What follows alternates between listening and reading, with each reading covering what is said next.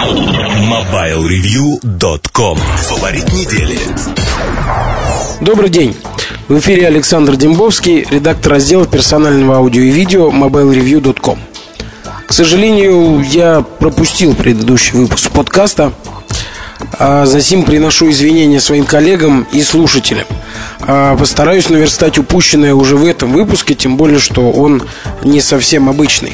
А, Его необычность заключается в том, что сегодня героем моего, моей рубрики в, в этом выпуске подкаста станет аппарат а, полноценно не относящийся ни к персональному аудио, ни к персональному видео – Хотя, конечно, это еще как посмотреть. А дело в том, что это ноутбук. И ноутбук не обычный, а ноутбук э, производства компании Apple. А, к тому же еще и не там простенький какой-то MacBook, а самый что ни на есть натуральный MacBook Pro в металлическом таком серьезном корпусе.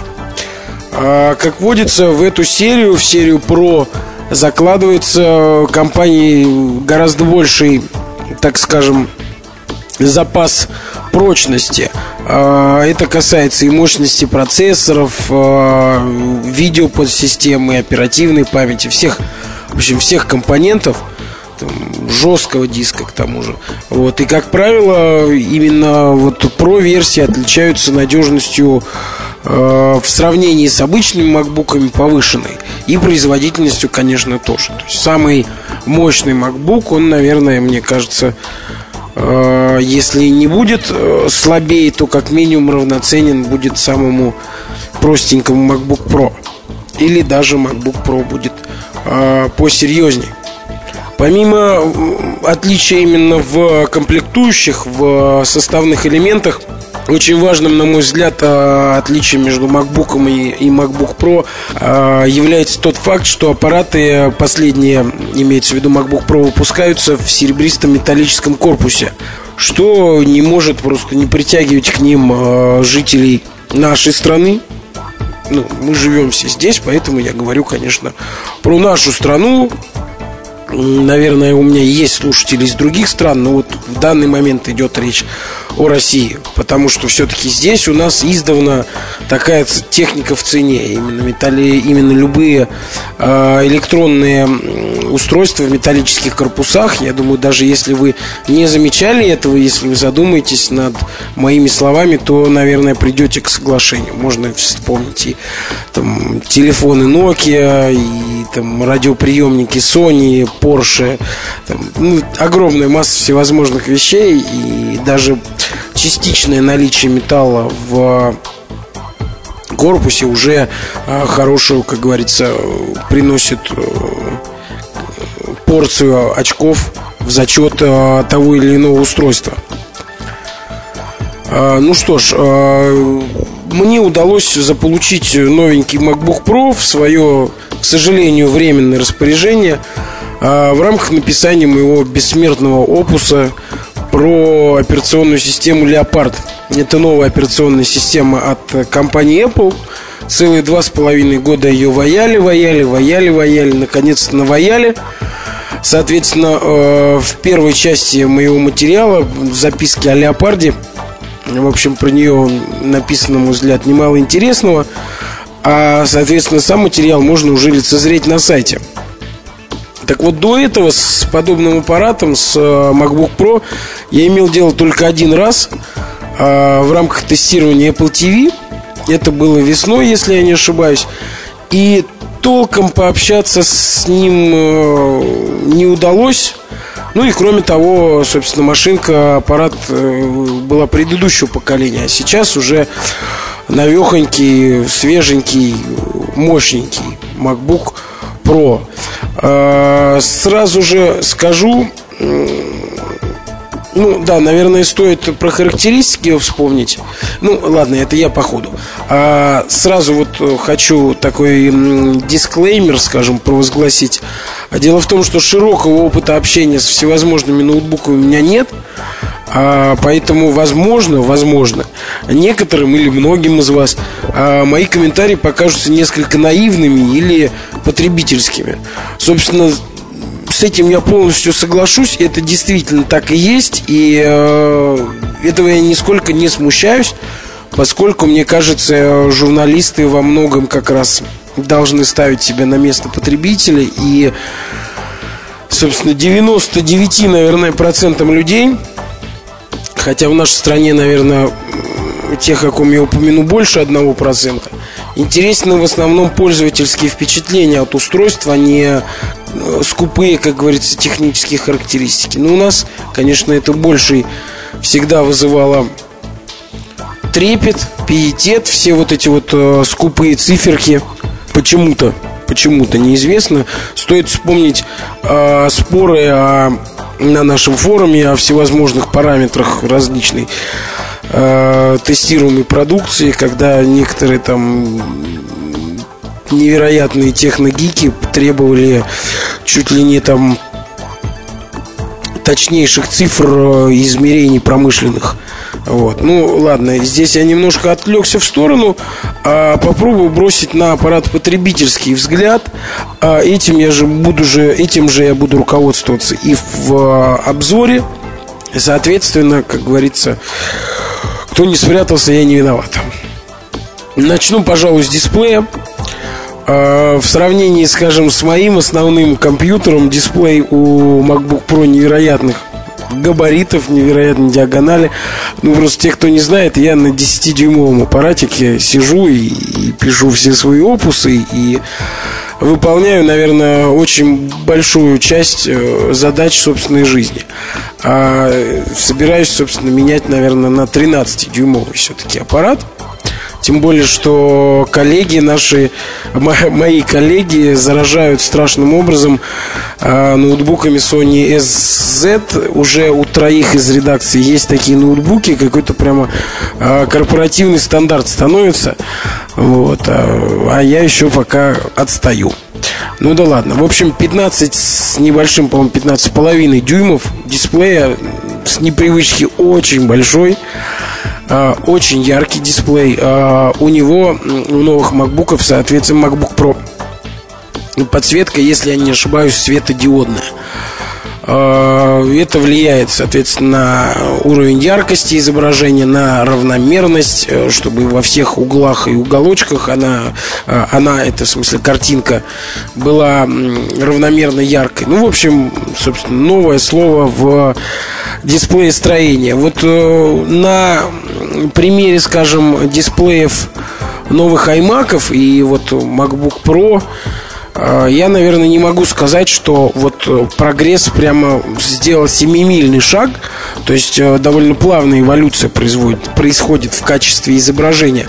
А вот доводилось мне в галерее Samsung видеть показ новых телевизоров компании. Наверное, сейчас это может сделать любой человек заинтересованный. Так вот там, вот там панель жидкокристаллическая со светодиодной подсветкой демонстрировала просто, ну, аховые результаты. В каком смысле, что, ну, действительно, изображение было, ну, я не знаю, прям брызгало от него соком, как говорится. Вот такое, знаете, есть слово сочное, сочные цвета. Вот такие они и были. Ну, да ладно. Возвращаемся к нашим пе пенатам наверное, да? Ну, к нашим баранам-то мы всегда сможем вернуться. Но в любом случае продолжаем про дисплей. Мне понравилось также, что вот настройка яркости у него плавная. И когда, ну, у всех ноутбуков, наверное, у всех она регулируется там двумя кнопочками.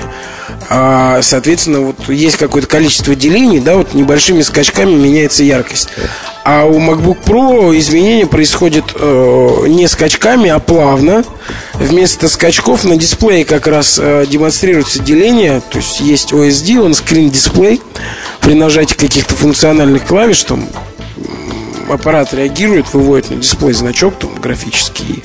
И понятно, что он, он понял, что вы пытаетесь настроить громкость или яркость дисплея и, соответственно, вот там есть шкала делений. А вот сама яркость по делениям не изменяется, а изменяется плавно. это мелочь, но вот на всех этих мелочах Apple как раз и э, заслуживает любовь своих поклонников. Мне кажется так. А у некоторых, конечно, заслуживает фанатизм, но это отдельная отдельная, как говорится, история. А очень порадовало меня, наверное, ну, там, не то чтобы я прыгал до потолка, ну, приятно, а как реализовано автоматическое изменение, подстройка яркости в зависимости от освещения. А вот на моей памяти что-то подобное пытались сделать с сотовыми телефонами, но в сотовых, в сотовых телефонах, на мой взгляд, э, не очень-то хорошо все это реализовано. А здесь э, над дисплеем установлена цифровая камера. И, видимо, наверное, она служит датчиком освещения поскольку, ну, возможно, есть и какой-то другой. Я не обнаружил конструкцию, как говорится, с э, увеличительным стеклом не ощупывал. А, но в любом случае при, там, скажем, выходит из-за облаков солнца. Я вот, например, и в данный момент тоже сижу спиной к э, довольно большому окну. И вот э, когда выходит из-за туч солнца, когда вот его лучи попадают в комнату, соответственно, изображение вот прямо на моих глазах оно стало так поярче, почетче.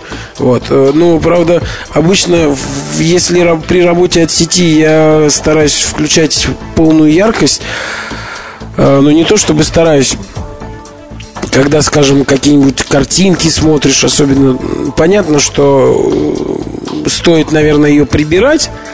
В общем, когда установлена яркость не полная, не максимальная, то очень интересный эффект от подстройки ее под освещение. Мне еще также вот э, понравилось, когда при простое, э, ну вот на столе, допустим, сейчас у меня два ноутбука, и, соответственно, когда я занят одним, второй простаивает. А вот у MacBook Pro изображение, вот экран через какое-то время, естественно, оно задается, он просто немного так чик-чик притухает, то есть подсветка э, работает на минимуме там мощности, а изображение на дисплее остается. Вот. Понятно, что можно врубить скринсейвер, а вот, э, но я не пока, пока не копался вот в этих о, дебрях. На настройках по умолчанию мне именно очень нравится такой подход. Я вообще поклонник здорового минимализма и вот такой вместо того, чтобы загружать каких-то там рыбок или э, геометрические узоры летающие, вот, просто прикольно, когда чик и немножко пригрузил, э, при, при уменьшилась яркость. Вот, э, повторюсь, картинка очень-очень яркая и сочная на дисплее MacBook Pro. Не бликует, глянцевого покрытия у дисплея нет. Хотя я слышал про то, что есть варианты и с глянцевым покрытием. Вот. Э, что касается разрешения, оно 1440 на 900, на мой взгляд, это весьма прилично. А вот уже очень много внимания уделил дисплею. Давайте про клавиатуру упомяну. Клавиатура очень, на мой взгляд, добротная очень большие клавиши с коротким четким ходом. Отдача легенькая, то есть вот они пружинят, но легонько. Мне кажется, они очень хорошо подходят для печати.